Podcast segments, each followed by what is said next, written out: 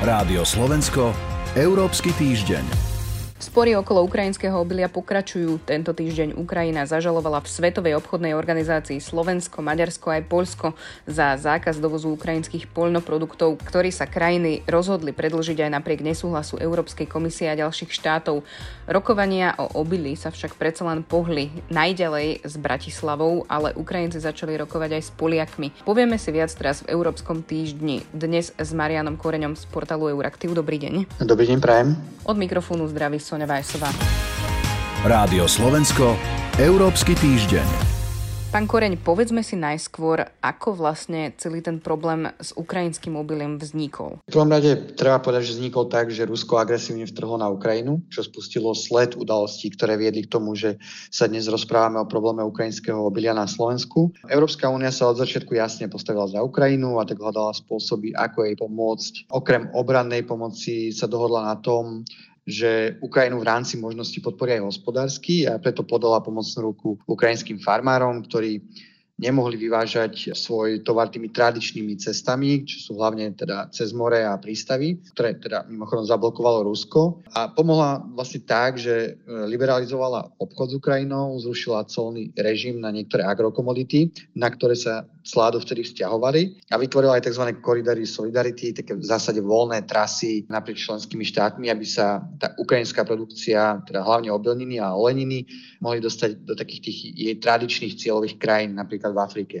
Lenže ono sa vlastne akoby rýchlo ukázalo, že časť eh, tej produkcie ostáva aj v susediacich krajinách ako Slovensko a, a že toto obilie plní tu najšie sklady a začali s ním obchodovať rôzni špekulanti a obchodníci s agrokomoditami, ktorí kupovali za lacno, ale uh, vedeli na ňom dobre zarobiť. A keďže aj dodnes to obilie je stále lacné, tak uh, ono sa stalo a stále sa deje, že slovenskí producenti obilia nemali alebo nemajú kam umiestniť svoje úrody. No a podobný scenár sa udial aj v ďalších susediacich krajinách s Ukrajinou a tieto krajiny spustili tlak na Európsku úniu, aby tento problém nejakým spôsobom začala riešiť a keďže niektoré z nich už začali aj zavádzať vlastné jednostranné zákazy dovozu obilia, čo bolo v rozpore s obchodnou politikou Európskej únie, tak Európska komisia prišla s vlastným dočasným zákazom dovozu štyroch komodít pšenice, kukurice, repky a slnečnice do piatich členských krajín vrátane Slovenska, aby, tým, aby tú situáciu nejakým spôsobom upokojila. Ten zákaz alebo tá výnimka zo strany Európskej komisie sa skončila 15. septembra,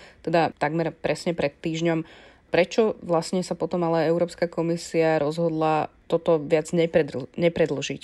Keď komisia zaviedla sama to embargo na dovoz ukrajinských komodít, tak to odôvodňovala tým, že v krajinách, ktoré susedia s Ukrajinou, vznikli nejaké závažné e, logistické problémy, že tieto krajiny nevedia zaistiť ten plynulý tranzit obilia z Ukrajiny do tých prístavov alebo do tých západných krajín. Preto zostávalo to obilie na tých trhoch, teda na Slovensku napríklad, či sa napríklad vyčerpávali skladovacie kapacity pre úrody domácich producentov. A teraz komisia tvrdí, že podľa jej analýzy a teda aj vďaka spolupráci s Ukrajinou a s členskými krajinami už teda ten dovoz nemá taký deformujúci vplyv na trhy týchto krajín a že ten tok ukrajinských agrokomodít sa podarilo uvoľniť a že dokonca vzrástol ich vývoz do tých tretich krajín, čiže embargo už nie je potrebné. Tam sú určite aj nejaké politické dôvody, či mám na mysli, že Európska únia sa naozaj snaží pomáhať Ukrajine čo najviac. Zákaz spomaloval vývoz ukrajinskej polnohospodárskej produkcie, ktorá je pre ekonomiku Ukrajiny veľmi dôležitá. Zároveň tým, že sa Ukrajina nevie dostať na svoje tradičné odbytiska v už spomínanej Afrike napríklad, tak tam jej miesto nahrádza Rusko, ktoré je takisto silné v produkcii obilnín. A to môže byť veľký problém, pretože ak Ukrajina tieto trhy na dobro príde, tak bude potrebovať nejaké nové a tým môže byť napríklad práve Európa. Slovenská vláda sa rozhodla ísť proti rozhodnutiu Európskej komisie, ktorá 15. septembra skončila s povolením embarga. Slovensko predložilo zákaz dovozu ukrajinských agrokomodít aj napriek tomu ukončeniu. Prečo sa vlastne Bratislava takto rozhodla? Keď začala vlastne e, prúdiť produkcia z Ukrajiny ku nám, tak sa hovorilo o takých dvoch hlavných problémoch. Najviac táto téma zarezonovala v prípade tej nešťastnej šarže múky v jednom slovenskom mline. Ten zákaz vláda interpretovala ako nevyhnutný aj v kontexte nejakej ochrany zdravia slovenských spotrebiteľov. Odtedy ale nie, sa tu nejak, nedie nejaká hygienická alebo zdravotná apokalypsa, čiže už to ako hlavný dôvod zákazu neuvádza. Teraz predstavitelia vlády hovoria hlavne o ochrane slovenských pestovateľov. Aj vzhľadom na to, že ukrajinskí farmári nemusia plniť tak prísne ekologické či sociálne štandardy, ako to slovenských farmárov vyžadujú európske národné pravidlá, tak tá ich produkcia je lacnejšia. Naši pestovatelia sú voči nej menej konkurencieschopní, nevedia svoju úrodu predať, prípadne ju vedia predať len za zlomok cien a z tých vyjadrení ale nie je úplne jasné, že aký veľký ten problém je, ktorých farmárov, respektíve aké veľké časti z nich tento problém týka. Ono nedávno vláda zverejnila jeden materiál, na základe ktorého rozdala mimoriadne dotácie pre tých farmárov, ktorí, ktorí vlastne čelia najväčším problémom. A z toho materiálu sa dozvedáme, že problém majú hlavne pestovateľia pšenice, producenti repky alebo slnečnice až tak nie.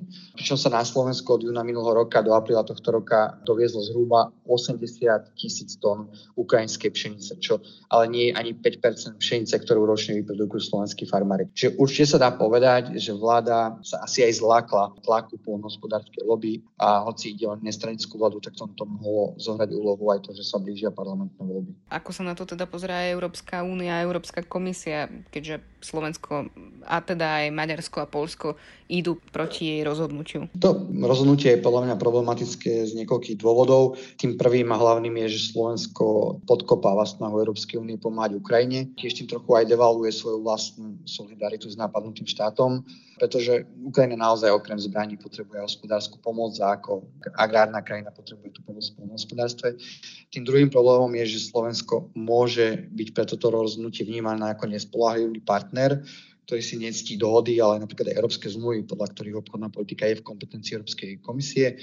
To už aj predstavitelia komisie stihli Slovensku tak nepriamo vytknúť a aj slovenský minister podhospodárstva Jozef Bireš mm, si vypočul od kritiku od svojich kolegov z iných členských krajín. A ten tretí problematický rozmer je ten, že je otázne, či tento krok aj je adekvátny, aký veľký problém to pre slovenské polnohospodárstvo je. A to navyše po roku, keď vplyvom rekordných cien agrokomodít mali aj oni rekordné zisky. Plus tomu treba pripočítať je fakt, že tým, že sa tak bránime lacnejšej produkcii, tak nevyužívame potenciál na nejaké zlácňovanie potravín, ktoré sú jednou z hlavných predvolebných tém a každý politik slubuje riešenie. A potom sú tu ešte prepravcovia, ktorí hovoria, že je to nevyužitá príležitosť pre nich. Polnohospodári nie sú spokojní, ale aj, ako ste hovorili, že čelil eh, minister pôdohospodárstva kritike na európskej pôde. Možno aj v tomto svetle došlo k posunu v tejto téme, že Bratislava vlastne je v tých rokovaniach s Ukrajinou najďalej, čo sa týka nejakého riešenia pre obilie a to teda, že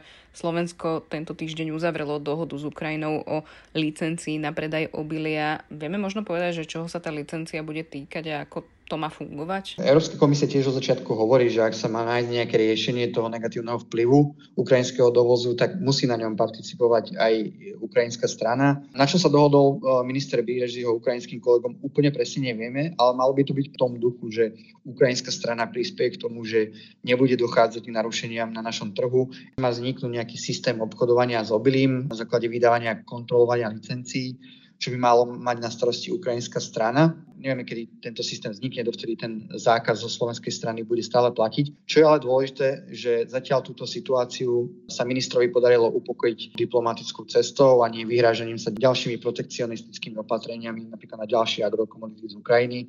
Aj vďaka tomu máme prísľub z ukrajinskej strany, že nebude podávať na Slovensko žalobu pred Svetovou obchodnou organizáciou a teda dúfam, že dôjde aj k deeskalácii vzťahov, ktoré na chvíľku boli napäté. Uzatvára Marian Koren. Ďakujem vám za rozhovor.